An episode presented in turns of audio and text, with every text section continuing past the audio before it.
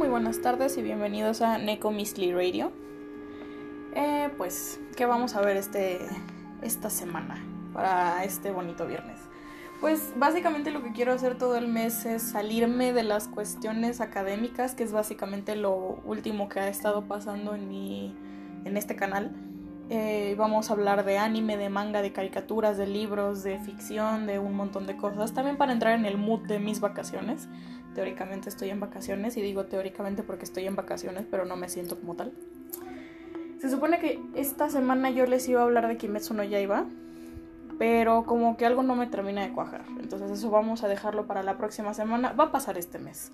Kimetsu no Yaiba va a pasar este mes. Este, no se preocupen, no se alteren, créanme que va a llegar. Y les voy a hablar acerca de una serie que terminé ayer en la madrugada, específicamente a las 6 de la mañana terminé yo de ver esta serie, me aventé el último capítulo, porque básicamente tengo problemas de compulsión, eh, de maratonearme series eh, claramente heredado de mi madre, muchas gracias, sí, no me arrepiento de nada, la neta. Y les voy a hablar acerca de una serie de terror suspenso que se llama La maldición de Hill House. Serie de Netflix de 10 capítulos, creo que cada capítulo dura... No me acuerdo si duran una hora, duran 45 minutos, son capítulos largos, es tipo Sherlock. Este, y está basada en una novela de la autora Shirley Jackson, una autora gótica del siglo XX. Les voy a ser sincera, el libro no lo he leído, quiero leerlo. Ese libro quiero leerlo y cuando lo lea, créanme que van a tener un capítulo de eso, porque la serie está impresionante. Me llamó mucho la atención, para empezar a mí me gustan mucho las series de terror y las películas de terror y de suspenso. Este, no suelo ser muy buena con la comercialidad de esas películas porque suelen ser bastante no me gustan los clichés. O sea, no, a menos que sean divertidos, a menos que utilicen el cliché para romper el mismo cliché tipo Scream, por ejemplo, que es este, que es el slasher por excelencia del siglo XXI, o que utilicen el cliché de forma eh, cómica. Los clichés no me gustan, no me gusta que las historias se repitan no me gusta ver los mismos sustos y la misma historia, los mismos monstruos una y otra vez porque no, para empezar a mí las películas de terror no me dan miedo per se, me ponen incómoda. No me gustan los screamers, no me gustan este los jumpscares, no son lo mío. Y a mí me gustan estas series y estas películas que te transmiten una, una incomodidad continua. Y es algo que ocurre con esta serie. No es continua de 24/7 estás incómoda, porque la serie toca muchos temas. Sí es una serie de terror, pero también es una serie de drama. Porque dentro de que hay fantasmas y hay monstruos y hay cosas y existe una fuerza paranormal que está ocurriendo alrededor de los personajes, los personajes tienen una... O sea, todos los personajes son familiares y todos los personajes tienen historias unos con otros y todos los personajes tienen sus personalidades y son personas difíciles, pero también son personas amables, pero son una familia muy dañada de que, que, se conformaba anteriormente por los dos padres y cinco hijos. El mayor que es Steve, luego la que sigue Shirley, la tercera que es la de medio, la que todo el mundo se le olvida y claramente se nota en el personaje que tomaron eso en cuenta que es Theodora, tío, y luego los dos gemelos que son Nell, Nelly y este y Luke.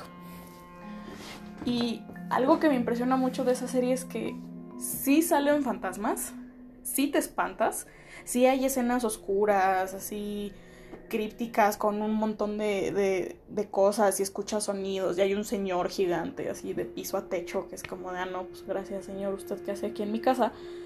Este, pero al mismo tiempo hay un punto en el que el drama que ocurre entre todos los personajes hace que se te olvide que estás viendo una serie de terror.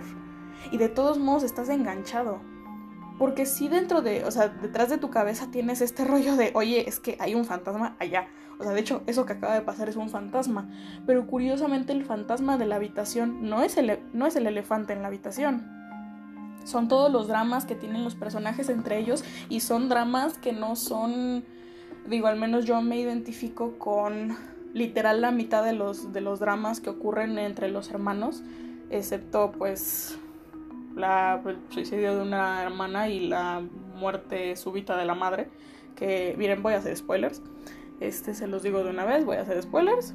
De hecho, acabo de soltar un spoiler. También, tal vez le debí, les debí haber hecho, dicho esto antes, pero ah, son tres hermanas. Este, si no quieren seguir escuchando los spoilers, jueguense una ruleta rusa a ver si la atinan y vayan a ver la serie. Este. Sí, básicamente eso. Vayan a ver la serie y luego regresen porque no puedo no hacer spoilers de lo que está pasando. Las relaciones que ocurren entre los hermanos y las relaciones que tienen los hermanos con su mismo ambiente es una cosa que a mí se me hace súper bien lograda y por eso quiero leer el libro. Si en la serie, que teóricamente tienen menos espacio para desarrollar a los personajes, porque literal los desarrollan desde... se manejan dos tiempos en la serie. Dos tiempos específicos. Una que es cuando ellos son niños y sus dos padres aún están vivos y van a la casa Hill House. Sus padres son remodeladores y lo que hacen es llegar, vivir ahí todo un verano, arreglar la casa y luego venderla y es como el contrato de sus vidas porque después de eso ya no se van a tener que seguir mudando a todas partes, van a tener el suficiente ingreso para tener una casa, para tener un patrimonio, entonces es básicamente la, panacea de esta pareja y de, de toda la familia. Se manejan dos tiempos, cuando ellos son niños y cuando ya todos son adultos y tienen su, entre comillas, vida arreglada. Tienen o sea, sobrevivieron básicamente, es lo que es lo que yo estoy intentando decir porque la serie como que te los acomoda al inicio diciendo como de, ah, aquí tenemos el escritor, aquí tenemos a la mortuaria, aquí tenemos a una psicoanalista y luego están los gemelos que los gemelos así se tiran por la borda de la desgracia porque claramente son los más traumatizados porque por muchas razones, ya lo, eso lo veremos más adelante. Pero te los muestran en estas dos etapas este paralelas. Eh, los primeros capítulos, el primer capítulo te ponen como el, el, contexto de lo que estás viendo, que es Hill House, quiénes son los personajes, qué onda con los papás, cuál es el misterio inicial, este, cuáles son los primeros dramas que ocurren entre los hermanos y de ahí se van desenvolviendo porque lo que haces es ver teóricamente el mismo tramo del pasado, que es cuando se supone que a la mamá se le bota la tacha y trató de hacer cosas y se muere y en general nunca te explican nada. De hecho, muchas veces la serie te hace dudar del padre de la familia, porque tú solo sabes que el padre agarró a todos sus hijos en la noche, los metió en el coche y los fue a aventar a un motel y él se regresó a la casa a buscar a su esposa y se tardó horas. Horas. Se los llevó en la madrugada y regresó al amanecer y está todo lleno de sangre y está confundido y salen entrevistas con la policía y está él discutiendo con su abogado diciéndole como no quiero que se hable de esto, no quiero que entren a la casa, no quiero que entrevisten a los niños, no quiero nada y por alguna extraña razón que sinceramente bajo el marco de la legalidad yo no lo entiendo, pero el papá sale libre, tuvo un muy buen abogado al parecer.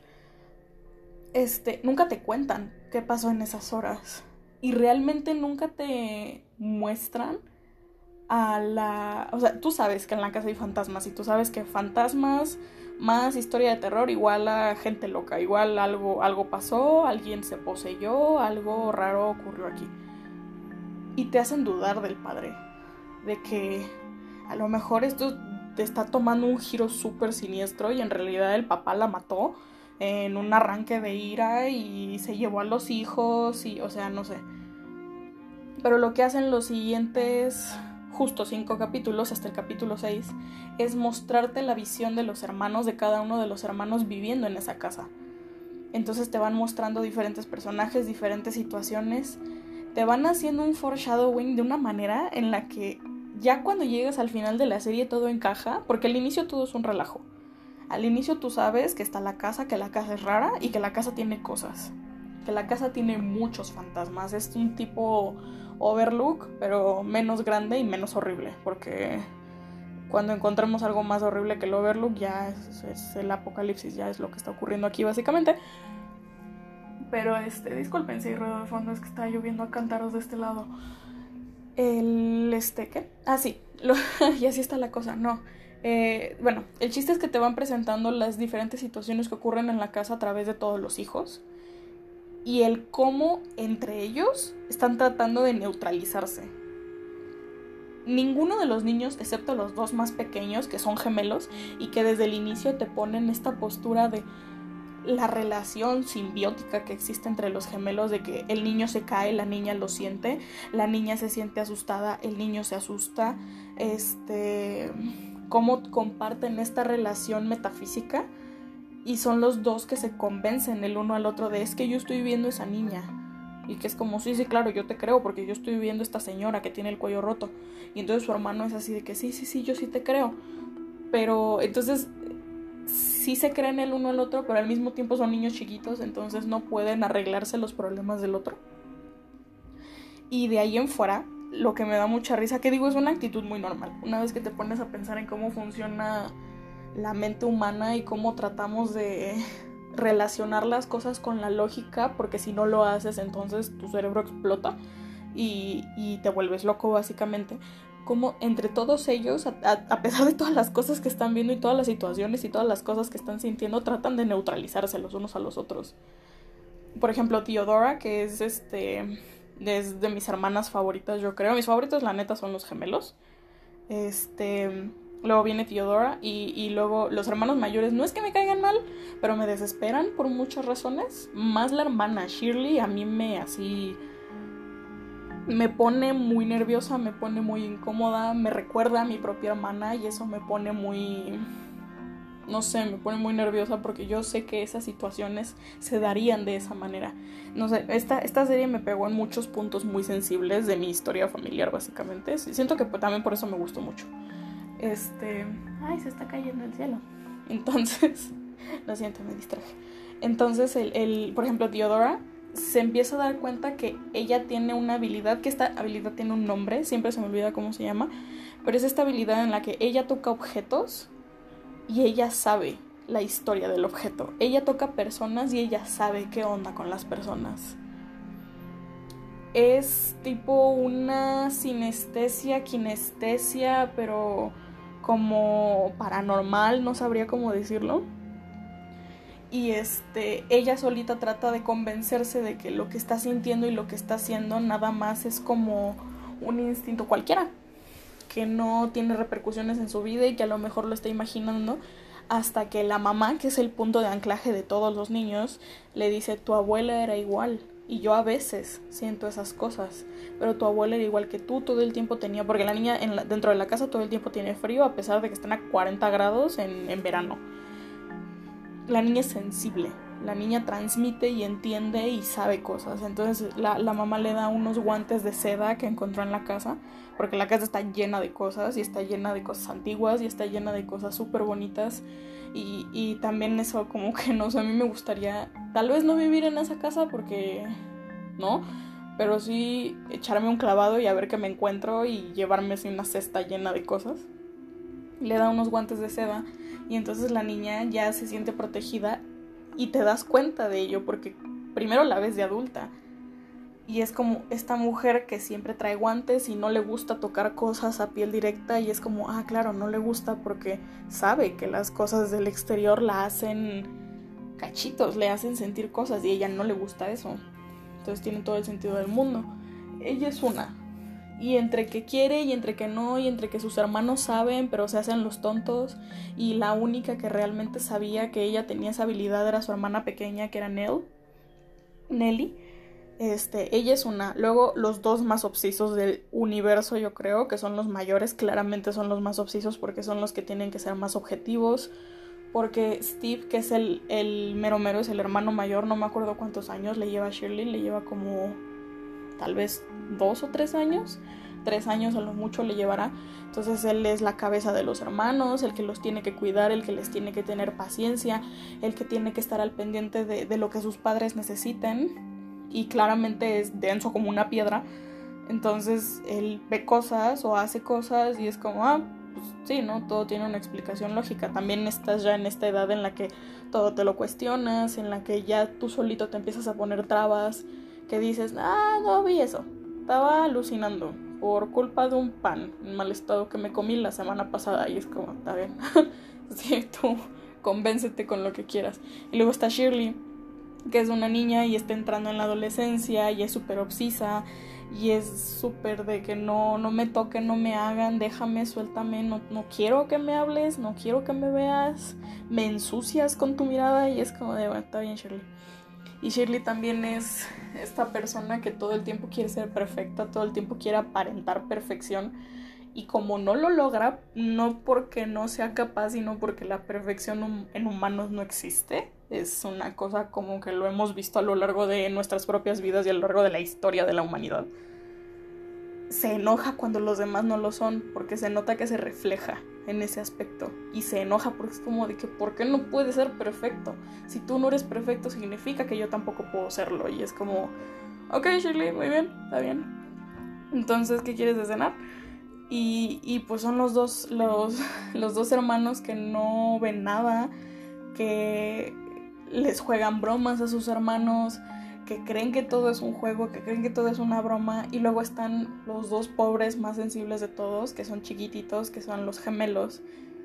Y, y pues para empezar, este, este look tiene una amiga gemela, estoy haciendo comillas al aire con mis dedos, aunque no puedan verme, pero es una amiga imaginaria.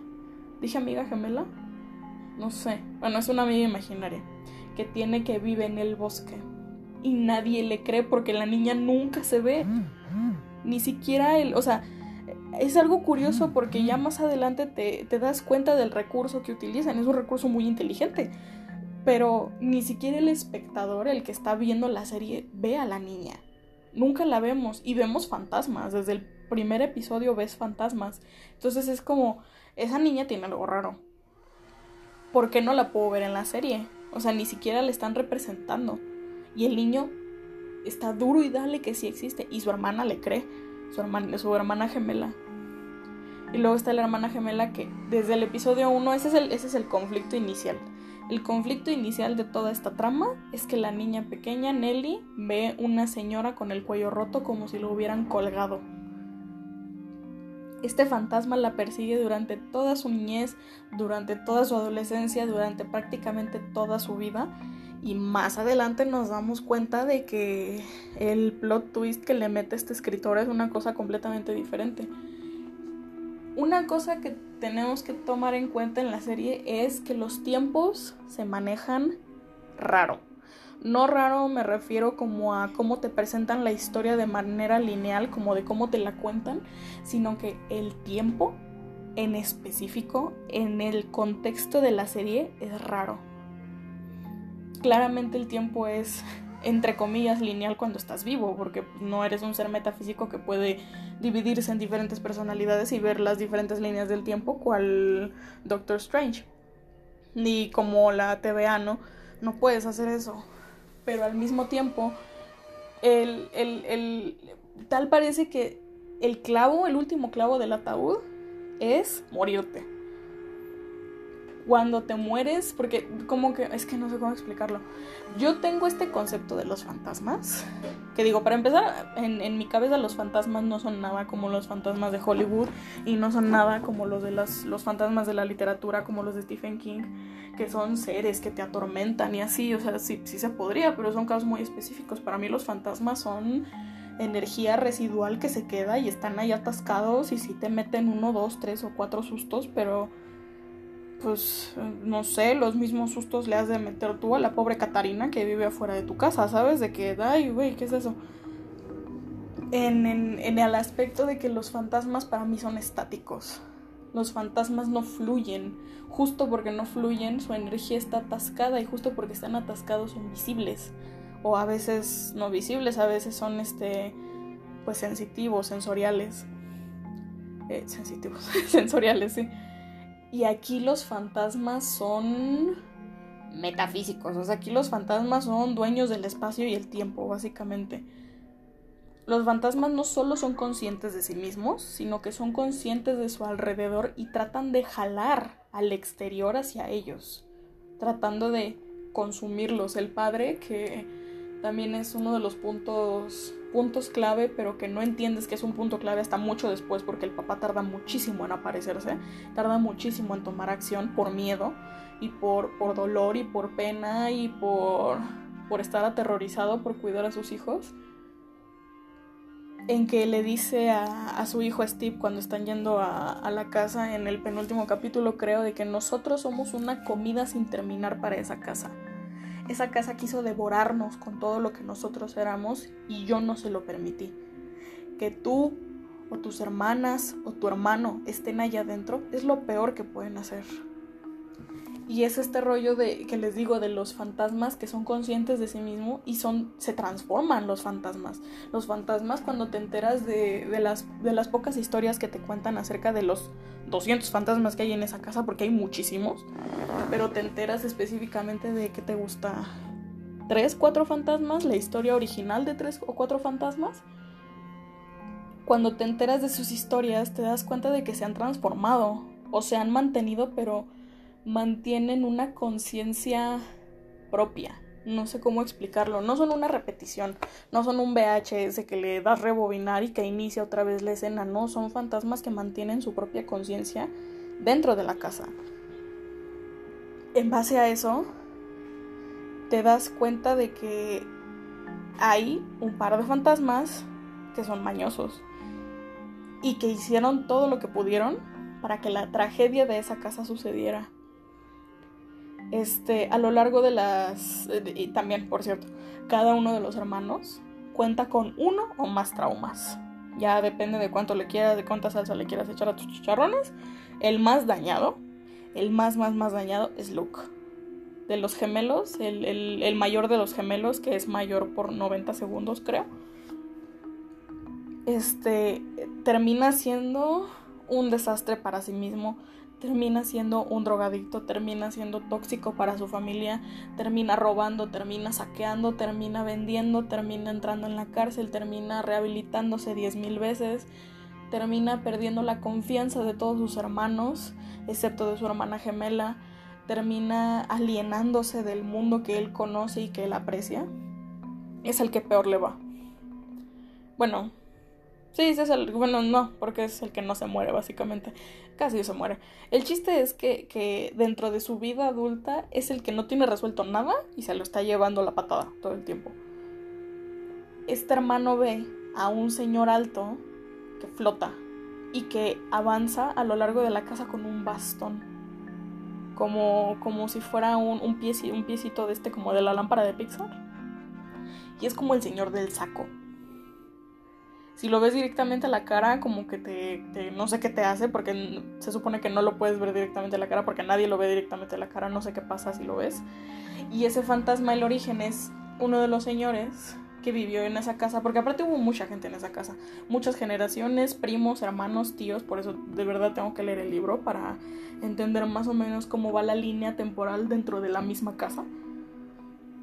Se, se emparedó vivo él en la casa, en el sótano, en un huequito. Y se escuchan rasguños ahí en la, este, se escuchan rasguños ahí en, en, la pared, literalmente ahí, porque el papá es el que escucha los rasguños. El niño cae como a un, este, ay, no sé cómo se llama esto, una cosa que está incluso debajo del sótano, que es donde pasan las tuberías y así, que es muy común en las casas gringas, no me acuerdo cómo se llama, un, creo que se llama espacio de arrastre el niño cae ahí por cuestiones del destino y porque estaba jugando.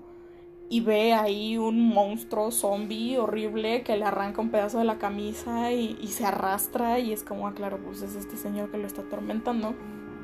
Entonces él es uno. El, el, la hermana Teodora, creo que Teodora no ve específicamente ningún fantasma, sino que Teodora tiene visiones de lo que va a pasar más adelante. Teodora ve cosas y siente cosas. Entonces este, ve a su hermana lastimada, ve a su mamá vuelta loca, siente cosas, sabe que hay cosas que están pasando en la casa. Shirley termina bien traumada porque se encuentra una camada de bebés enfermos, digo, de bebés, de gatitos, bueno, son gatitos bebés, de gatitos bebés enfermos.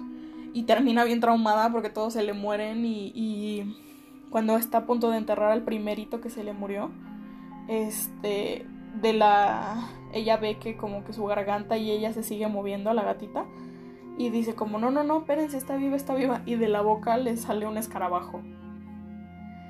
Y ya, yo me acuerdo que esa escena sí me dejó así de, órale, ¿no? qué cosa más incómoda, qué cosa más horrible, qué trauma, no, muchas gracias, con permiso, nos vemos. Y luego está Steve, que Steve termina traumado por, ignorancia, o sea, por, por ignorancia, lo estoy diciendo despectivamente y lo estoy diciendo de, de manera concreta. A él lo que le trajo, porque él no, nunca vio un fantasma, o al menos él no sabía que estaba viendo fantasmas, porque sí vio fantasmas, su papá ya luego le cuenta. Pero él no estaba consciente de que estaba viendo fantasmas. Él no estaba consciente de que algo malo estaba ocurriendo en la casa. Él estaba consciente de que su mamá se estaba poniendo cada vez peor y de que no había manera de, de ayudarla en ese momento. Y él se convence a sí mismo de que su mamá tenía una enfermedad mental y que no fue tratada porque prefirieron contarse a sí mismos de que una historia de fantasmas a admitir el, la tristeza de lo que es una enfermedad mental, que muchas veces sí es así. En este caso no, en este caso hay fantasmas, literalmente. Y en este caso hay un, un edificio, una casa que tiene prácticamente vida propia y, y que, que, te mira y que te observa y que te respira y que te engulle y que te digiere y, y te hace cachitos y hace que te vuelvas loco. Y es algo que Steve no entiende porque Steve es una persona que necesita una respuesta lógica. No tanto como Shirley, porque Shirley también es así de que no, no, no, es que eso no existe. Lo de Shirley es negación. Es negación enteramente porque Shirley sabe que le pasan las cosas. Shirley sabe que siente cosas. Shirley ve cosas. Lo que no pasa con Steve. Steve jamás en su vida, Steve se vuelve escritor Steve jamás en su vida vio un fantasma, Steve jamás en su vida sintió una sensación por fuera del miedo, el pánico o el odio de, su madre muerta. Steve no, o sea, es una persona cero sensitiva. Y eso lo obliga a necesitar las cosas talladas en piedra para poder entenderlas, para poder digerirlas. Y es una cosa muy frustrante cuando te das cuenta de que las cosas sí están ocurriendo, pero la persona que tienes enfrente es literalmente incapaz de verlas. No es la misma frustración que sientes, por ejemplo, con, con, una ceguera patológica, que alguien es ciego por naturaleza o que se volvió ciego, sino que es es que son densos, son duros y no, no, no, lo, no lo ven, no lo entienden, no se esfuerzan por verlo, no se esfuerzan por entenderlo. Y entonces dentro de su propia cosmovisión ellos creen que están bien y que tú estás mal y que tú estás loco. Y es como de que es que no, así no funciona, hijo.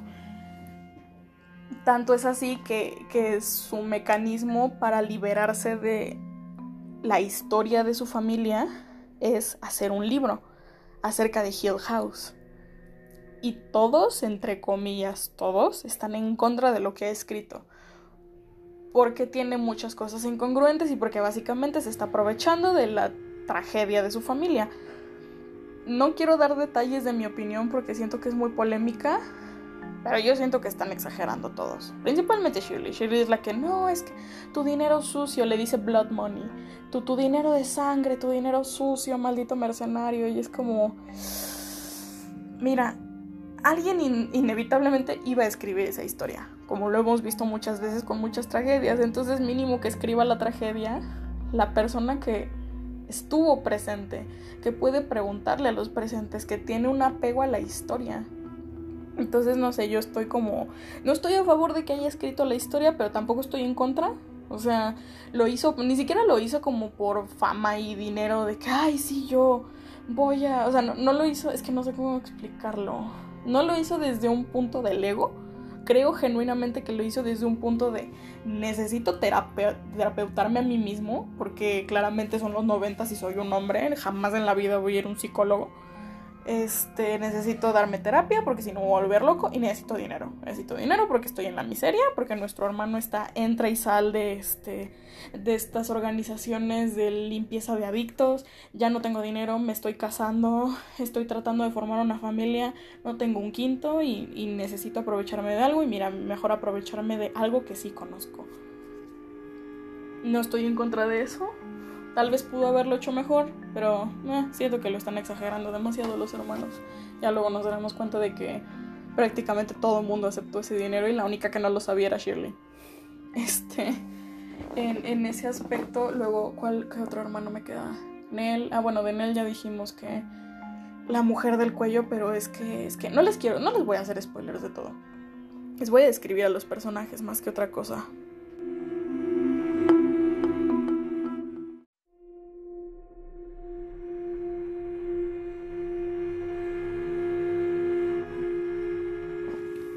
Y bueno, continuando básicamente el papá. El papá es... El papá es una figura muy polémica. Es una figura que yo no creo que alguno de nosotros tenga derecho a... ¿Cómo decirlo? Juzgarle. Porque se me haría muy cruel juzgar ese aspecto. Este, me acabo de dar cuenta que este es otro segmento y es que me, detuve a, tomar agua. Siempre intento que, que los segmentos queden como a, la, a, la par de la, de la conversación, pero se me olvida que si pongo música de fondo, pues esto no funciona. Y aquí voy a poner música de fondo, entonces la pausa publicitaria.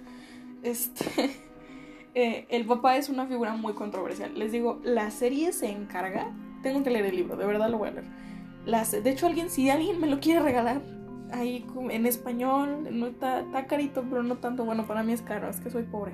Perdónenme. Este. O regálenme si 50 pesos a alguien. Si me regalan 50 pesos entre 10 personas, sí se arma que me compre el libro. no es cierto, pero sí es cierto. Patrocínenme. Entonces, el chiste es: el papá es una figura que es muy polémica. Para empezar, el personaje que utilizaron, el, actor que utilizaron, que ahorita se me acaba de ir el nombre. Miren, yo soy malísima para nombres de actores. Yo soy malísima para, para memorizarme nombres y para memorizarme trayectorias, pero curiosamente no soy mala para memorizarme caras. Ese señor sale en, este, en otra película de terror, les digo, se me está olvidando ahorita el nombre. Pero le ponen unos pupilentes de un azul, un azul bebé, un azul cielo que es como, ¿qué le pasa a este señor? Este señor es un X-Men. O sea, ya desde ahí como que algo te dañara con el señor. Y la serie se encarga de hacerte dudar del padre. Porque no te cuentan, o sea, en ningún momento tú sabes, la, trama principal es, tú sabes que estaba esta familia, esta pareja de cinco, con cinco hijos dentro de una casa y que las cosas de repente se empezaron a ir al traste.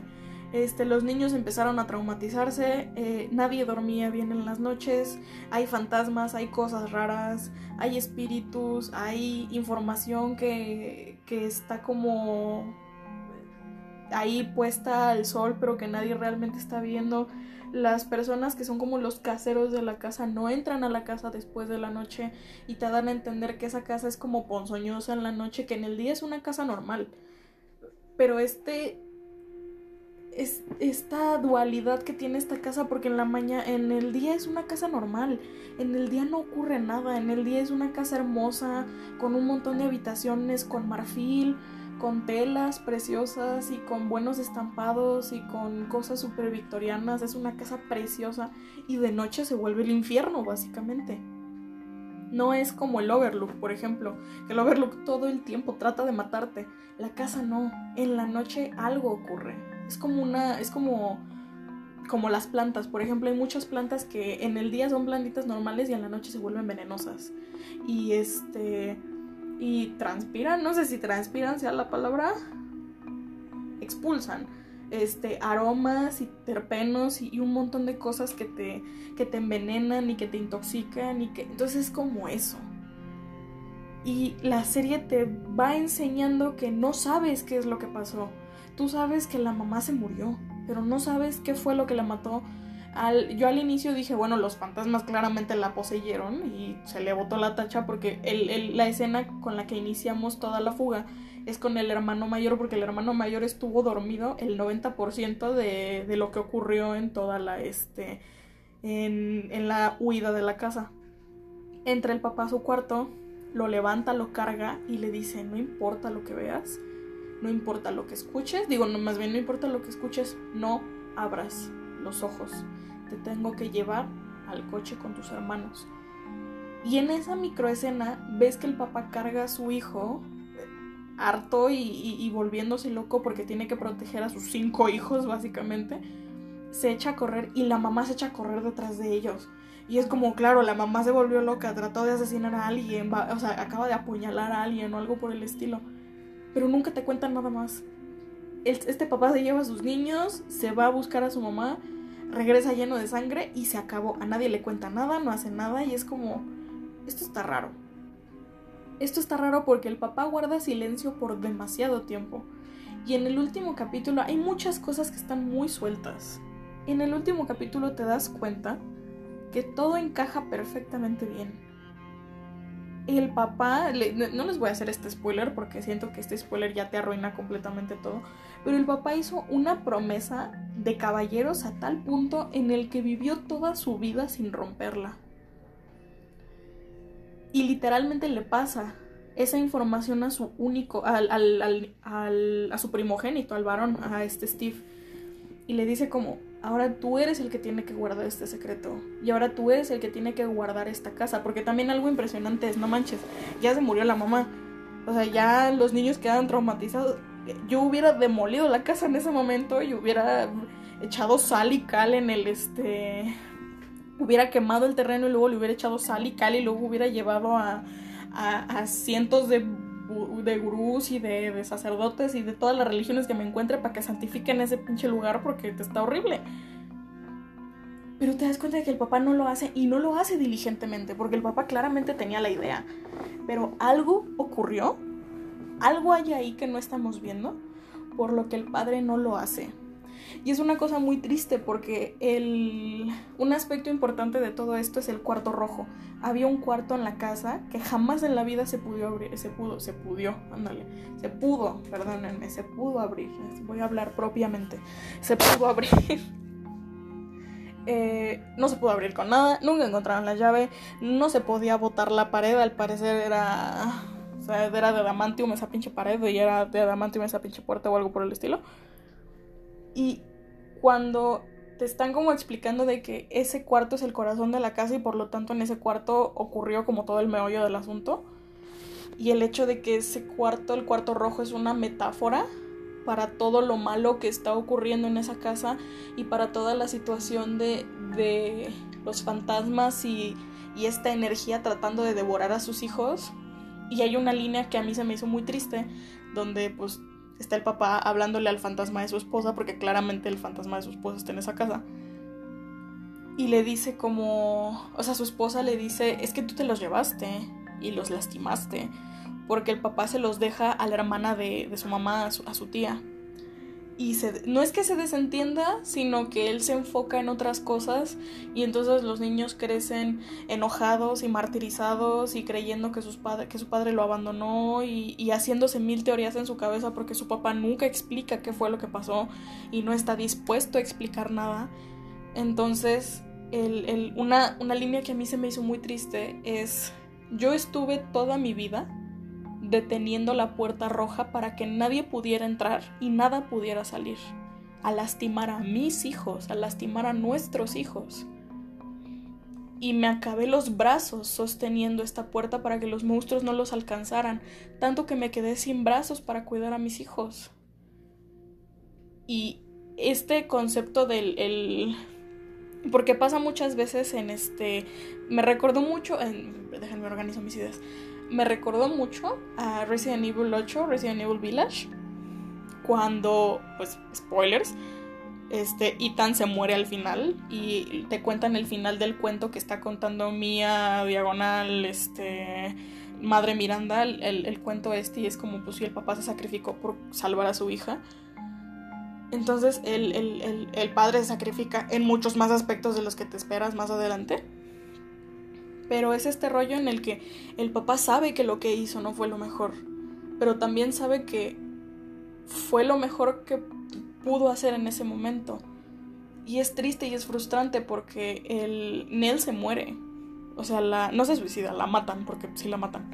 Este, y él le dice como, yo me quedé sin brazos para cuidar a mis hijos y aún así los monstruos los atraparon dígase, y ahí como que los monstruos los atraparon, te suena cuando Nell va y la matan, pero también te pones a, bueno, yo me puse a pensar como en las adicciones de Luke, en la falta de compromiso por parte de Teodora, en este, este fantasma que carga Steve todo el tiempo porque él está completa, así él puede firmar con sangre que en su familia existe un historial de enfermedades mentales entonces él tiene problemas con su esposa porque él no quiere tener bebés. Él literal ya no puede tener bebés porque se hizo la vasectomía.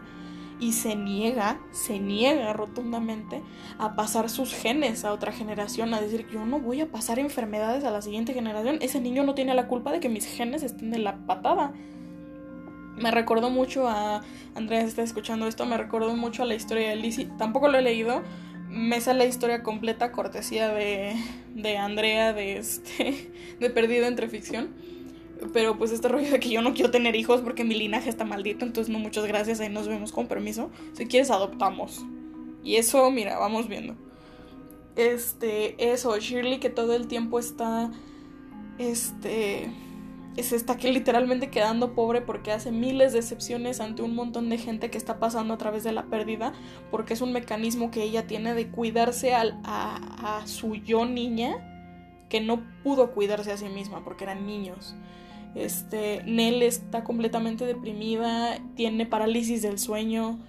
Este, o sea, los fantasmas de la casa los alcanzaron en muchos aspectos que él no pudo detenerlos. Y ni siquiera es un aspecto de ¿pudo haberlos detenido? ¿De verdad era posible? Detener esos fantasmas, ¿de verdad puedes evitar que la muerte de la madre no le genere un trauma a tus hijos? Por mucho que lo expliques y por mucho que estés ahí, por mucho que lo quieras, la muerte genera vacíos. Y otra vez me voy a poner triste. Este, la muerte genera vacíos y la muerte genera carencias y la muerte significa pérdida para los que se quedan. La muerte no tiene que ser eh, también el concepto de la muerte que te explican en, a lo largo de la serie es un concepto completamente terrorífico, ¿eh? O sea, el, el, la nada, el estar adormecido, el no pertenecer a ningún lado en específicamente la muerte que los niños manejan es la muerte brutal, la muerte dentro de la casa. Y la muerte dentro de la casa a mí me suena a limbo. Estar en un mar, sin nada alrededor, sin poder respirar, pero sin la necesidad de respirar. Y no estar consciente de nada y prácticamente que eso haga que no seas consciente de ti mismo ese es un concepto súper terrorífico de la muerte que yo no comparto genuinamente. Y rezo a los dioses que no sea así en la muerte, porque en, cuyo caso creo que sí prefiero, no sé, que me hagan una piedra o algo por el estilo de estar mejor.